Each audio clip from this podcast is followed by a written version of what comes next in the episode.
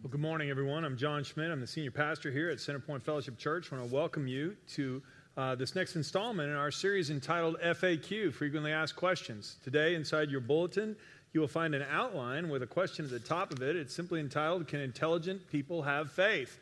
This is a question that I am asked often. And sometimes it comes out this way. You really believe that? Okay. And uh, that well, I thought that was hilarious. But anyway, um, the idea is that can intelligent people have faith is a legitimate question um, because we live in a culture where um, that isn't always genuinely, genuinely accepted.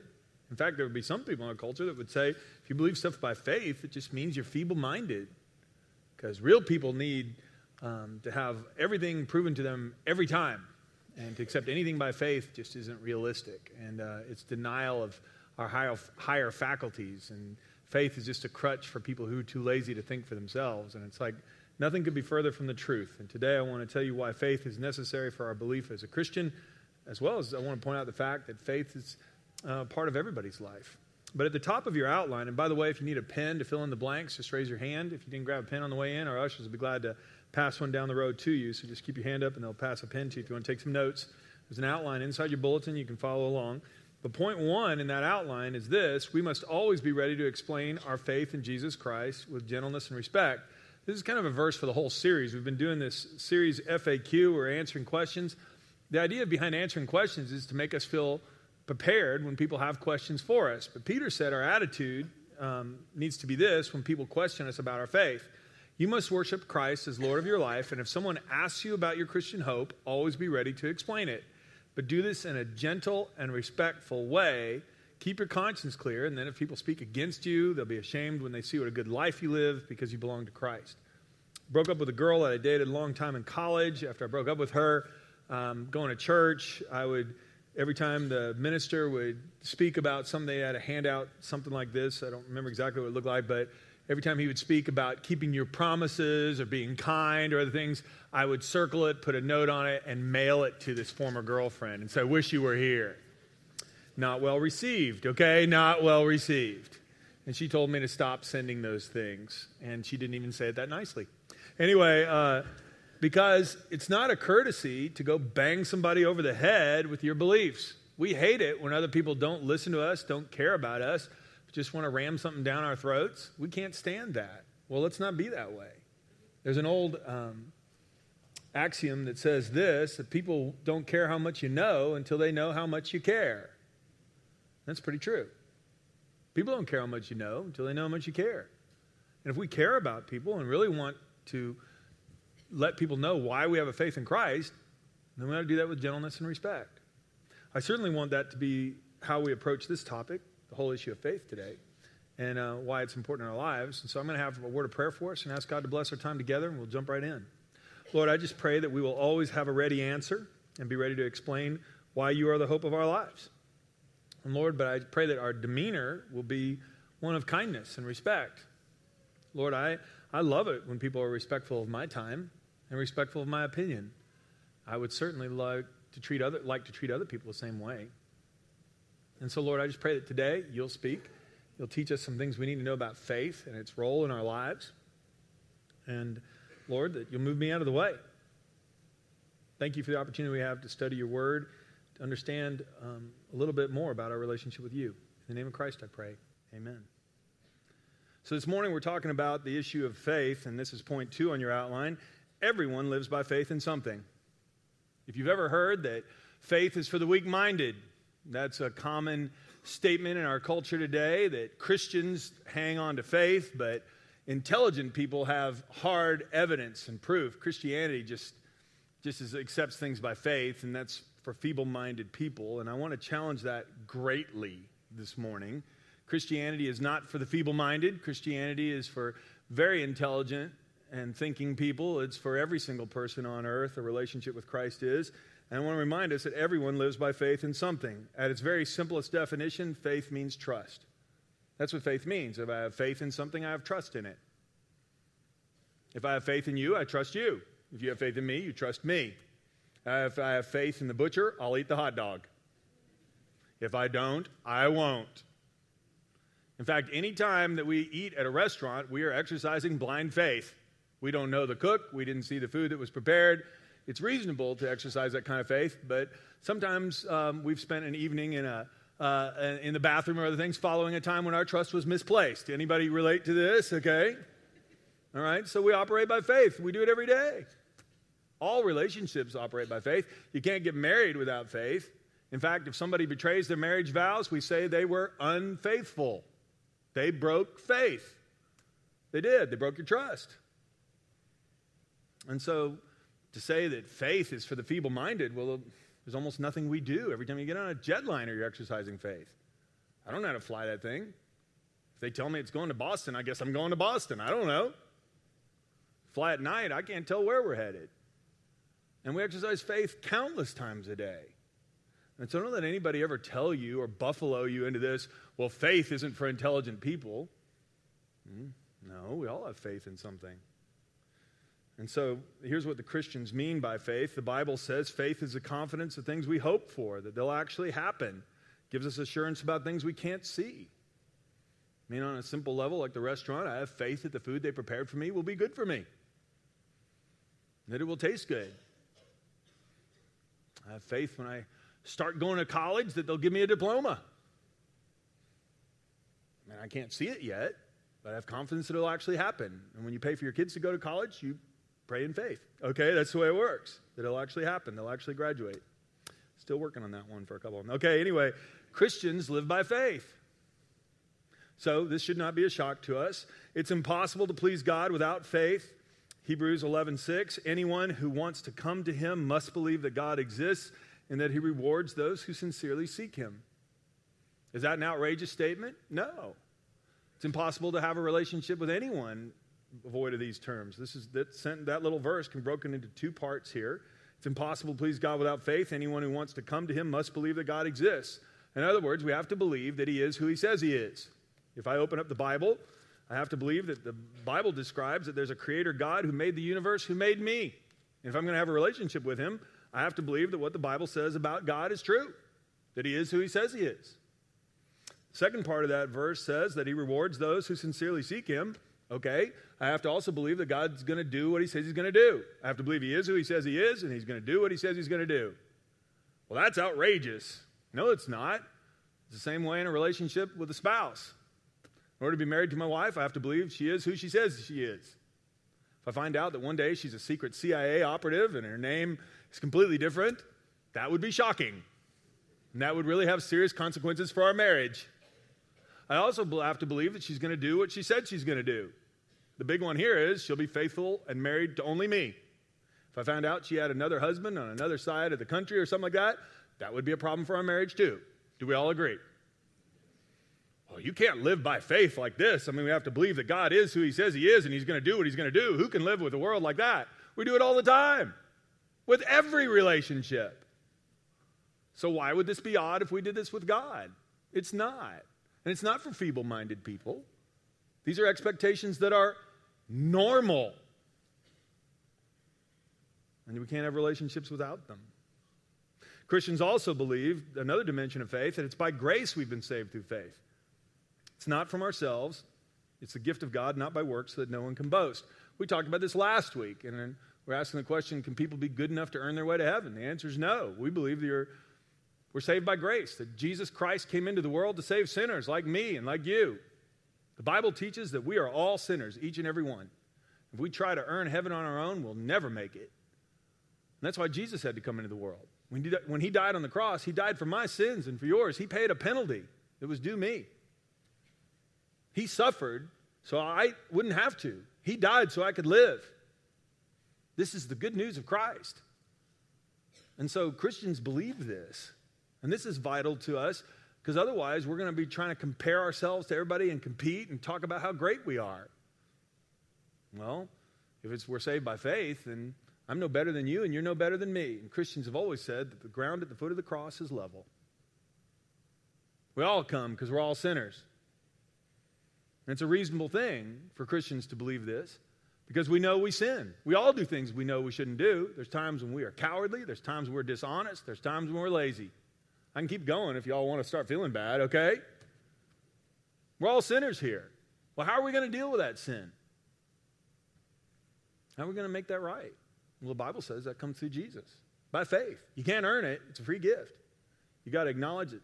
God sent his son to rescue you and me. And all the wrath that was due you and me was poured out on him.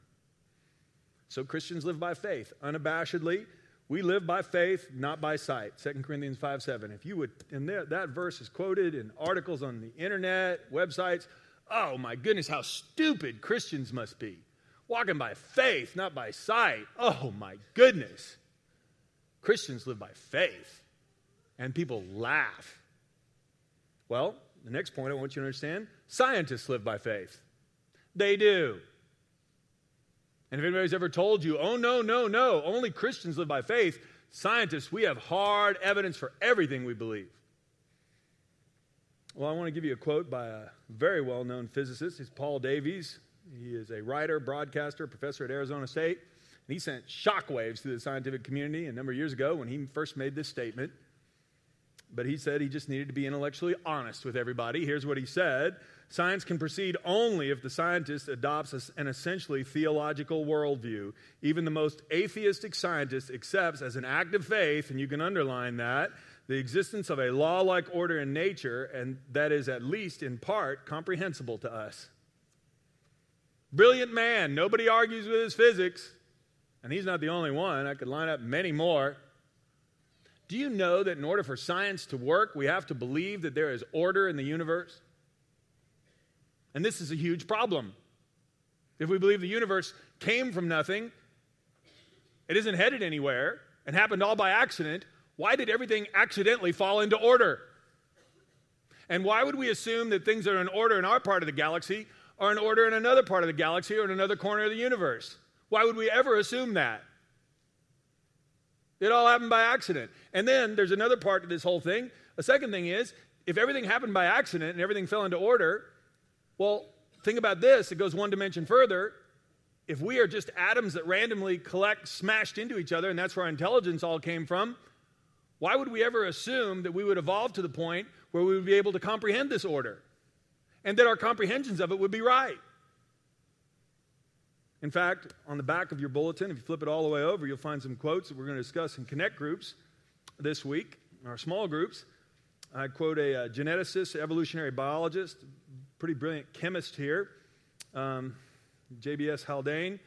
Uh, he wrote years ago the problem that he had, one of the big problems he had reconciling science with his worldview was this if the thoughts of my mind are just the motions of atoms in my brain, why should I believe anything it tells me, including the fact that it's made of atoms? unless I accept it by faith. Now, if you talk with people about this, they'll say, well, no, those are just underlying assumptions for science. That's not faith. But by assumptions, they mean confidence that what we hope for will actually happen and assurance of things we can't see. Right, faith. The biblical definition of faith. All of science is based on faith. In fact, all the early scientists of modern science, Newton, Galileo, Kepler, described planetary motion, all of them said that the reason they expected the planets to move in order, the reason they expected the laws of gravity to be laws universally accepted and applicable, was because there was a creator who set them in motion. And because he was logical and in order, the universe that he created would be like him, logical and in order. They also assumed that the reason our reason could grasp this is because we're created in the image of the Creator. There were laws because there's a lawgiver. We understand our Father's business because we are His children. And that's precisely why they did it. When Newton wrote his Principles of Mathematics, his treatise on this, which is probably the most famous scientific work ever written, explaining gravitation, explaining planetary relationships, all these things. His motivation behind it was, he said, so that people might worship God. The better you understand physics, he reasoned, the better you would understand the creator who put things together. Just like if you understand music, the better you could understand Mozart and appreciate everything he put together. But yet in our day, we're told, no, if you believe in science, that if you believe in faith, and uh, rather, or if you accept things by faith, you're anti science. Nothing could be further from the truth. Christians aren't anti science. They're not. I mean, I got a eight o'clock service. I got in trouble. I read too many quotes. This was one of these things. I mean, I just went back and looked up all kinds of things. Here's um, Newton, the guy who was the first person to kind of construct calculus. I mean, he didn't take calculus, he invented calculus. He's bright, okay? Not stupid. Here's what he said The most beautiful system of the, of the, the, this most beautiful system of the sun, the planets, comets could only proceed from the counsel and dominion of an intelligent being. This being governs all things, not as the soul of the world, but as Lord over all. And on account of his dominion, he should be called Lord God or universal ruler. The supreme God is a being eternal, infinite, and absolutely perfect. Newton also said, I have a fundamental belief in the Bible as the Word of God and written by men who are inspired. I study the Bible every day. Newton. So if you ever hear, hey, only unintelligent people read the Bible, well, what about Newton? Oh, yeah.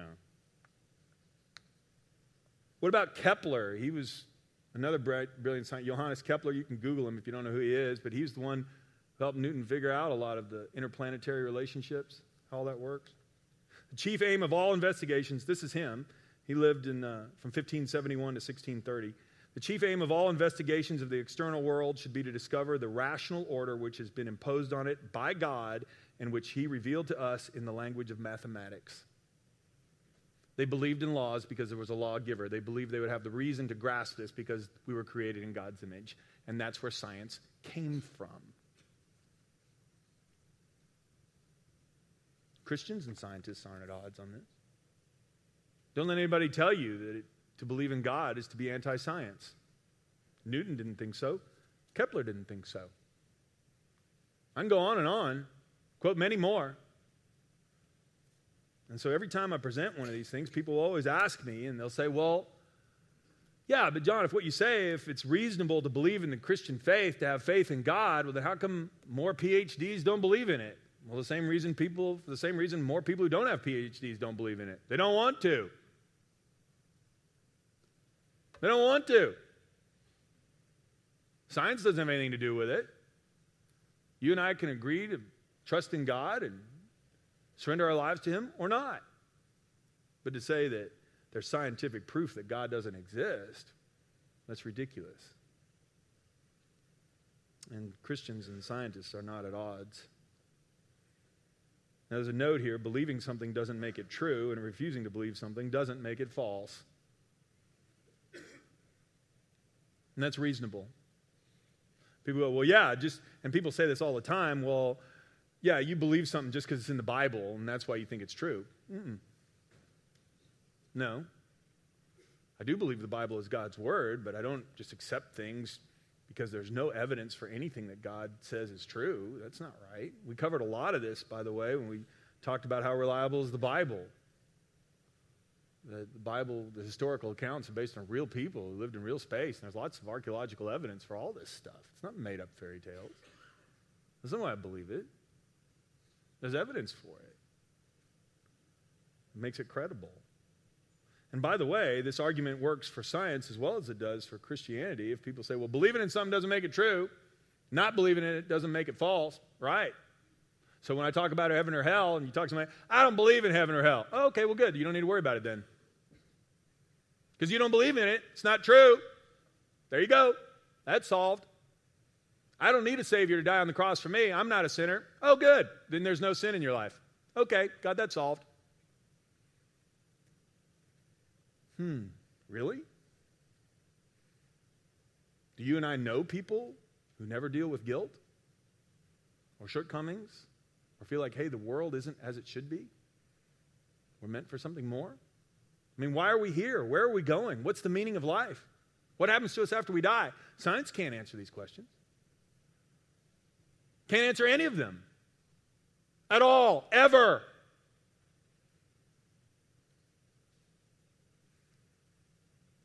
And so, if you and I are going to find answers to the things that really matter, we don't need to throw all this out. In fact, that brings us to point three: as Christians, we base our faith on credible evidence. That Jesus rose from the dead. Faith has to be tied to some evidence somewhere, and that's why Paul said in his writings uh, to the Corinthians, 1 Corinthians 15, he said, Look, you want to shuck it down to the cob, if you want to say all that Christianity is, you want to boil it down to one key tenet of faith that you have to have, or else Christianity falls apart like a house of cards, it's the resurrection of Jesus. Because Jesus came into the world to save us from sin. He said so. He said that if we had a relationship with Him, if we believed in Him, then we'd have everlasting life. He'd forgive our sins. He would die so we could live. He said so. He did miracles to prove it to people. But um, I want to go back to the scripture I passed. But despite, this is John 12, 37, if you guys could put that up there. Despite all the miraculous signs that Jesus had done, most of the people still didn't believe in him. But there was one sign that Jesus gave that was irrefutable. And that is his resurrection from the dead. Jesus said he would die, and on the third day he would come back to life again. I mean, the ultimate proof of whether or not Jesus is who he claimed to be is whether or not he came back from the dead. Lots of people have been born, lots of people have died. There were lots of people who died on Roman crosses. Only one came back Jesus. The only way he could come back is if he's God. And if he's God, then he has the power to save us from our sins. And so here's what the Apostle Paul wrote If Christ has not been raised, then your faith is, faith is useless, and you are still guilty of your sins. If there's no resurrection, let's feast and drink, for tomorrow we die. It doesn't matter what you believe about Moses and the Israelites. It doesn't matter what you believe about heaven or hell. It doesn't believe any of that. None of that stuff matters unless Jesus Christ is who he says he is. Because he said he was the God of Abraham.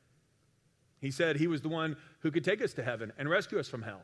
And if he isn't who he said he was, if he was just another guy or a great teacher, a great moral philosopher, well, then it does me no good because when I die, I still have to atone for my sins and I can't. I need someone to save me. And so Paul says, this is the one argument you have to believe if you're going to be a Christian. It's essential. No resurrection, then Jesus really isn't who he claimed to be. Now we're back to again, we have to believe God is who he says he is, and he's going to do what he said he's going to do. Jesus said he was the Son of God, and he said he was going to rise again. Didn't do those things, he's a liar, or he was a nut, nut cake. I mean, he was fruitcake, claiming making outrageous claims. Or he was the Son of God, and he claimed to be. Now, why would we believe that Jesus rose from the dead? Well, we believe it on the testimony of reliable witnesses. Here's what Peter wrote about it. We were not making up clever stories when we told you about the powerful coming of our Lord Jesus Christ. We saw his majestic splendor with our own eyes.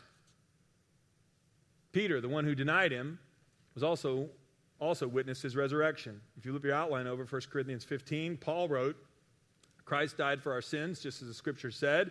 He was buried. He was raised from the dead on the third day, just as the scripture said. He was seen by Peter and then by the 12. After that, he was seen by more than 500 of his followers at the same time, most of whom are still alive, though some have died. Then he was seen by James, later by all the apostles. Last of all, as though I'd been born at the wrong time, I also saw him. Paul saw him on a vision on the road to Damascus. Jesus appeared to more than 500 people at one time. Paul wrote to the Corinthians. Most of those people are still alive. You can go check it out.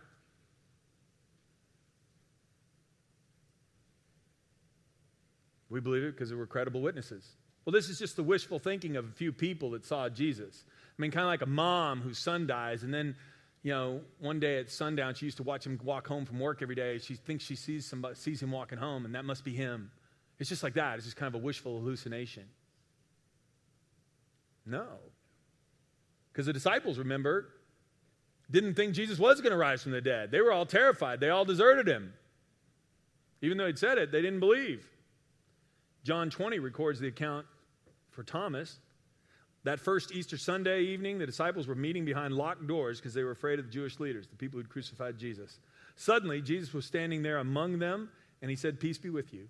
As he spoke, he showed them the wounds in his hands and in his side. They were filled with joy when, he saw the Lord, when they saw the Lord. One of the disciples, Thomas, was not with the others when Jesus came. They told him, We've seen the Lord. But he replied, I won't believe it unless I see the nail wounds in his hands, put my fingers into and place my hand in the wound in his side. Eight days later, the disciples were together again. This time Thomas was with them.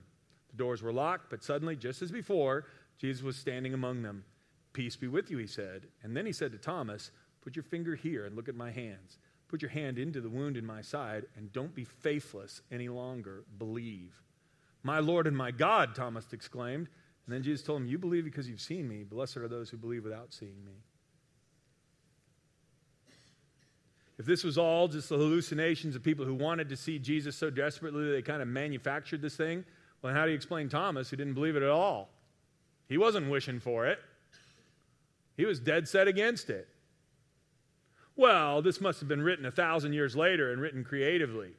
No, go back to the first installment in this series where we talk about how the Bible was put together. These documents were circulated widely within just a few years. They could have easily been refuted. We have good historical evidence that that's not the case at all. These were actual eyewitness accounts. And you'll find people like Lee Strobel, who set out to write a book called The Case for Christ. He was an investigative reporter in Chicago and set out to prove this nonsense was false once and for all. To show people that by legal standards, you could never prove that Jesus rose from the dead. Crazy thing is, as he wrote this thing, he became a Christian. He's not the only one. Josh McDowell, Evidence That Demands a Verdict, same thing. C.S. Lewis, in a book, wonderful book called Mere Christianity, was an atheist for a long time. And the more he tried to argue against Christianity, against the existence of God, against the resurrection of Jesus, the more he found that there was lots of credible evidence for it. Evidence! And if you go back and watch the first installment in the series, we'll talk about how you compare the biblical evidence to other historical documents. And that brings us to the note in your outline. All, all, you could underline the word all. Historical knowledge requires faith and reliable witnesses. I've talked about this before, and they go, You believe in Jesus literally rising from the dead? Yes, I believe that Jesus literally came to earth, became, God came to earth as a man, was born to Mary, who was a virgin at the time. He was raised as a child, grew up, performed mighty miracles, told us who God was, died on a cross for our sins, was buried in a tomb. On Easter Sunday morning, he rose, appeared to his disciples over a period of about a month and a half, appeared to more than 500 people, ascended into heaven, and told them one day he's coming back, and I really believe he's coming back one day, and it's pretty soon. I believe all of it. He said, So were you there at the resurrection when he rose? I went, No. Did you see it? No. He goes, Well, I'm not going to believe it. I went, Okay. So I pull out a dollar bill. I go, Who's this on the dollar? He goes, George Washington. Really? You met him? Were you there when they drew this picture? How do you know that's George Washington? You know that business of him crossing the Delaware. Well, I saw a painting in a museum in Washington, D.C. Yeah, every painting is accurate in that museum. Columbus discovered America? Really? Were you there? You see it? You gonna trust this guy? He didn't even know it was America. I thought it was India. What the heck? Why you believe in him? Well, seriously, every historical event, you have to believe in it because somebody told you you weren't there. I mean, if you miss a wedding because you, you had to be out of town and, you and a friend of yours got married, they walk up the next day with a ring. You get married? Yeah, I don't believe it. Didn't see it. we got pictures. Pictures can be photoshopped. I'm not believing. Somewhere you have to trust, and that's why we have witnesses. A legal document, you get a notary public to witness the document. I can't believe in stuff because of witnesses. Well, then don't buy a house. I can't believe in stuff because of witnesses. Well, you better hope you never get on trial. You have to go to trial because they're going to bring witnesses out. It's how we do law, it's how we do contracts, it's how we determine all accuracy in history. All historical and legal documents depend upon witnesses, whether or not they're reliable. Please read books like these, many more, and decide for yourself. But do not listen to the crazy talk that's out there that Christianity is just based on faith with no evidence. No, the resurrection is the ultimate evidence that God came into our world. And if it's true, then Jesus, and Jesus did rise from the dead, there's hope of eternal life and forgiveness for our sins. If it's false, the whole thing's a sham, and you might as well leave right now. I'm telling you it's true. And that brings us to the next point. It's because our faith is also based on changed lives. Paul wrote to, in Colossians 1:16, the same good news that came to you is going out all over the world. It's bearing fruit everywhere by changing lives just as it changed your lives from the day you first heard and understood the truth about God's wonderful grace. The grace through Christ. Well, how would that be an evidence of the resurrection? Because a relationship with Jesus changes us. He changes us from the inside out. You can't have a relationship with a dead guy. Jesus isn't dead, he's alive. And you can line up countless people who would tell you how their lives were changed, who worship him as their Lord. And by the way, let me go back again, because it's always, well, yeah, lazy people, foolish people, weak minded people. Yeah, like uh, Francis Collins, who was in the leadership of the Human Genome Project when they cracked that thing. You know, that simple minded PhD who cracked the human genome. Foolish guy. Here's what he wrote The God of the Bible is also the God of the genome. He can be worshiped in the cathedral or in the laboratory. His creation is majestic, awesome, intricate, and beautiful, and it cannot be at war with itself. Only we, imperfect humans, can start such battles, and only we can end them. Francis Collins wrote, Collins wrote that in a book entitled The Language of God. A scientist presents evidence for belief. Brilliant man, not feeble minded, needing a crutch. When they finally cracked the last part of the human genome, Collins was uh, quoted in other places where he said, it was a thrilling scientific discovery, but it was also a significant moment of worship for me. Sounds like Newton. The better you understand the laws of physics, the better you understand the creator of the universe. The more you understand how marvelously we made, the more you can worship the one who made us. Change lives. If anyone is in Christ, he's a new creation. The old is gone, new has come. Evidence of a resurrection? You bet. I've had people tell me things like this. They go, well, you know, Christians are just kind of caught in a permanent childhood. I mean, you know, when you're a kid, you believe in things like the Easter Bunny, and Christians believe in things like that too. And along with changed lives, I always go, really? How many adult conversions to belief in the Easter Bunny do you know of? People who, when they're 32, said, I'm believing in the Easter bunny, chocolate ones. They're real, hiding eggs every Easter, I believe. How many adult conversions to that belief do you know of? The answer is zero. How many adult conversions to Christianity do you know of? Millions all over the world. Bus drivers, scientists, school teachers, farmers, moms, dads, kids, black, white, whatever color, doesn't matter. Why? It's just like the Easter Bunny. No, it's not. Well, I was just using that as a literary device. Well, stop using it. It's not true. People come to Christ because they need a Savior. It's not true. And the final is, final thing is, I believe there's a risen Savior because he lives in my heart. I have personal experience with him. There was a blind man who met Jesus. Jesus did a mighty miracle. He healed this guy. He was more than 40 years old, been blind his whole life, born blind. One day, Jesus met him, spit on the ground, made some mud, rubbed it on the man's eyes, told him to go wash. When he came back, when he washed, he came back seeing. Nobody could believe it. In fact, the religious leaders who hated Jesus didn't believe it. And so they brought him in to kind of grill him. And they said, they called in the man who'd been born blind, and they told him, now, look, God should get the glory for this miracle because we know this man, Jesus, is a sinner. Here's what he said listen to this. Well, I don't know whether he's a sinner, the man replied, but I do know this I was blind and now I see. He didn't have a lot of theology, didn't have a big explanation, but he was blind and now he could see. He had personal experience with the miraculous power of Jesus.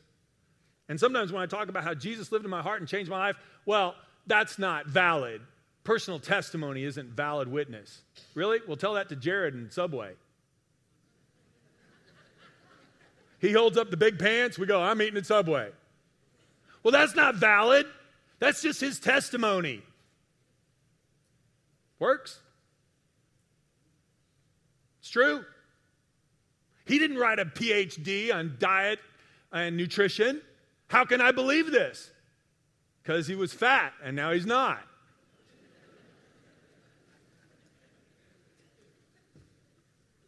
Well, how can I believe Jesus lives in your heart? I was a drunk and now I'm sober. I was racist and now I'm not. I was filled with hatred and bitterness, and now I'm filled with love. And I didn't do it to myself. Jesus came into my heart and he changed me. Why is that not valid? Why? Because I didn't write a dissertation on the history of religion? So the man who could see it wasn't valid? Now, give glory to God. We know Jesus is a sinner. I don't know whether he's a sinner or not. I only met him for a few minutes. But I'll tell you this I've never seen anything in my life, and I can see. It's valid.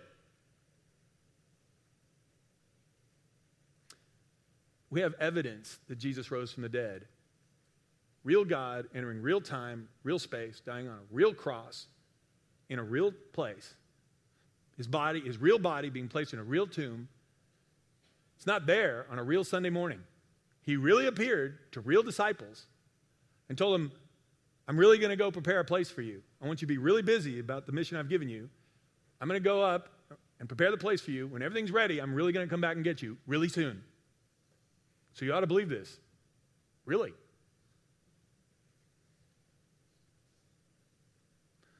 We're not basing our faith on no evidence. We're basing our, basing our faith on a risen, Savior who changes lives, including mine. And we're told this by reliable witnesses who died for this. If they all made it up, then why were they willing to die for it? All the money they made. Well, they didn't make money off of this. They ran for their lives. And one final point, I want to bring us back to where we started on this whole day. When we talked about, hey, we need to do this with gentleness and respect. If I seem to get, well, not seem, but when I get loud. I'm talking here because I want you to understand the urgency behind this, but I don't want anybody to pick up a CD or something and throw it at somebody else. I want us to live out our faith. If we really believe in a risen Savior, then we believe He lives in our heart, and we believe that He has given us His Word, and so we want to live according to the principles of His Word. James, the half brother of Jesus, wrote about this. What good is it, dear brothers and sisters, if you say you have faith, but you don't show it by your actions? Can that kind of faith save anyone? Suppose you see a brother or sister who has no food or clothing and say, Goodbye, have a good day, stay warm, eat well. But then you don't give that person any food or clothing. What good does that do? So you see, faith by itself isn't enough unless it produces good deeds. It's dead, useless. Now, someone will argue, well, now some people have faith and others have good deeds. But I say, well, how can you show me your faith if you don't have good deeds? I'll show you my faith by my good deeds. You say you have faith, for you believe there's one God. Well, good for you. Even the demons believe this, and they tremble in terror. By the way, the devil is not an atheist. He believes in God, just hates him. World War II, the United States believed in Hitler. We believed. We're just on the opposite side of the war. Don't ever let people tell you that just because they don't believe in heaven or hell, they don't have to deal with sin in their lives. Don't ever let people tell you that if you live by faith, you're feeble minded. No, you're not. There are brilliant Christians all over the world proclaiming God's faith. There are people coming to Christ today. And maybe this would be a good day for you to do that, to surrender your life to Him. Maybe a good day for us to recommit our lives to Christ. You know, it's deeply concerning to me because I don't meet many people who are reasoned out of their faith. They just kind of drift away. Nobody really talked them out of their belief. They just quit going to church, and soon they stopped believing. We're going to talk some more about that next week. But I'd like to pray for us and ask God to convince us of the truth of His Word. Would you pray for me, please? Pray with me, please. Heavenly Father, we thank you for your Word. It's our, all, our guide in all matters of faith and practice. And Lord, we need to practice faith. Faith is not unreasonable. Lord, there are certain things we hope for that we haven't seen yet. But Lord, you have given us evidence. You sent your Son into the world. You really rose from the dead. That's hard proof that you love us. It's hard proof that you care about us. And Lord, we want to share the good news all over the world. I've seen you change many people's lives. Lord, you changed mine. I want the whole world to know that. I thank you that you changed the lives of the disciples. Your Holy Spirit is living and active in this world today and living and active in me. I pray that you would convince us of the truth and give us gentleness and kindness. But I pray also that we would read and learn for ourselves and develop convictions. We live in a day, Lord, when all of a sudden now it's the in thing, the vogue thing to talk about religion as if it's something bad. And the people of faith are feeble minded. And God, I pray that you would remind us that is not true. You did indeed come to rescue the feeble minded and the brilliant, the old and the young, and people all over the world. I pray that we would be faithful in carrying out that message. Just in a moment of silence, if there's something between you and the Lord, something you know that needs to change in your life, would you confess it now and say, God, forgive me for my sin?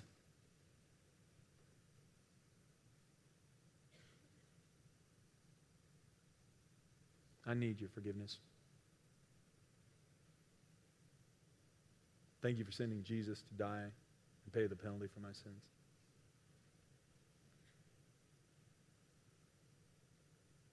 If you have a friend who's far from God, won't listen to things of the Bible, would you pray for him or her? Ask God to make himself real, to reveal himself. Just in a moment silence, pray for one person right now, far away from God.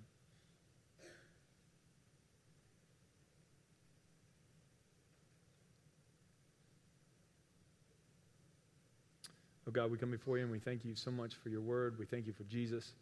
Thank you that he is living and active in our hearts today. We pray these things in the marvelous name of Christ, the strong name of Christ, our Lord. Amen.